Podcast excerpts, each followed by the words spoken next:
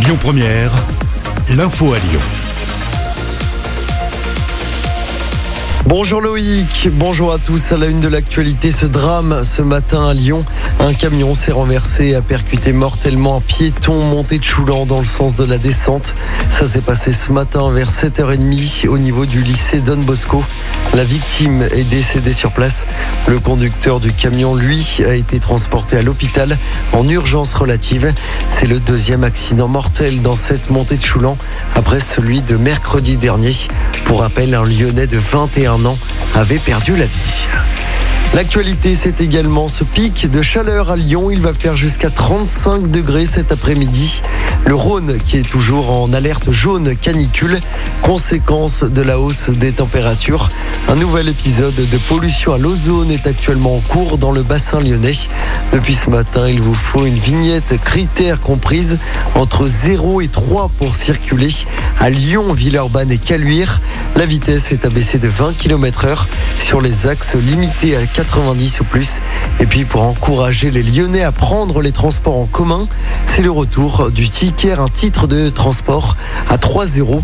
Un titre de transport qui permet de voyager librement toute la journée sur le réseau TCL.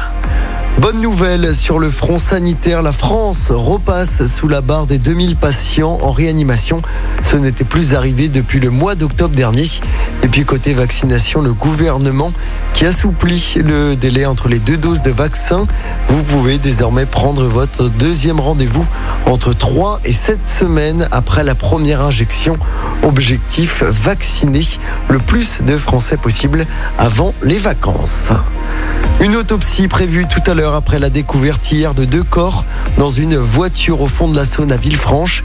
Il s'agit de déterminer l'identité des victimes. Une enquête est en cours. En football, on revient d'abord sur la victoire des Bleus à l'Euro hier soir. Les Français ont battu l'Allemagne 1-0 à Munich grâce à un but contre son camp de Mats Hummels. C'était en première mi-temps. Le prochain match des Bleus, ce sera samedi 15h à Budapest contre la Hongrie. La Hongrie euh, battue hier un peu plus tôt 3-0 face au Portugal. Le Portugal est donc premier devant l'équipe de France.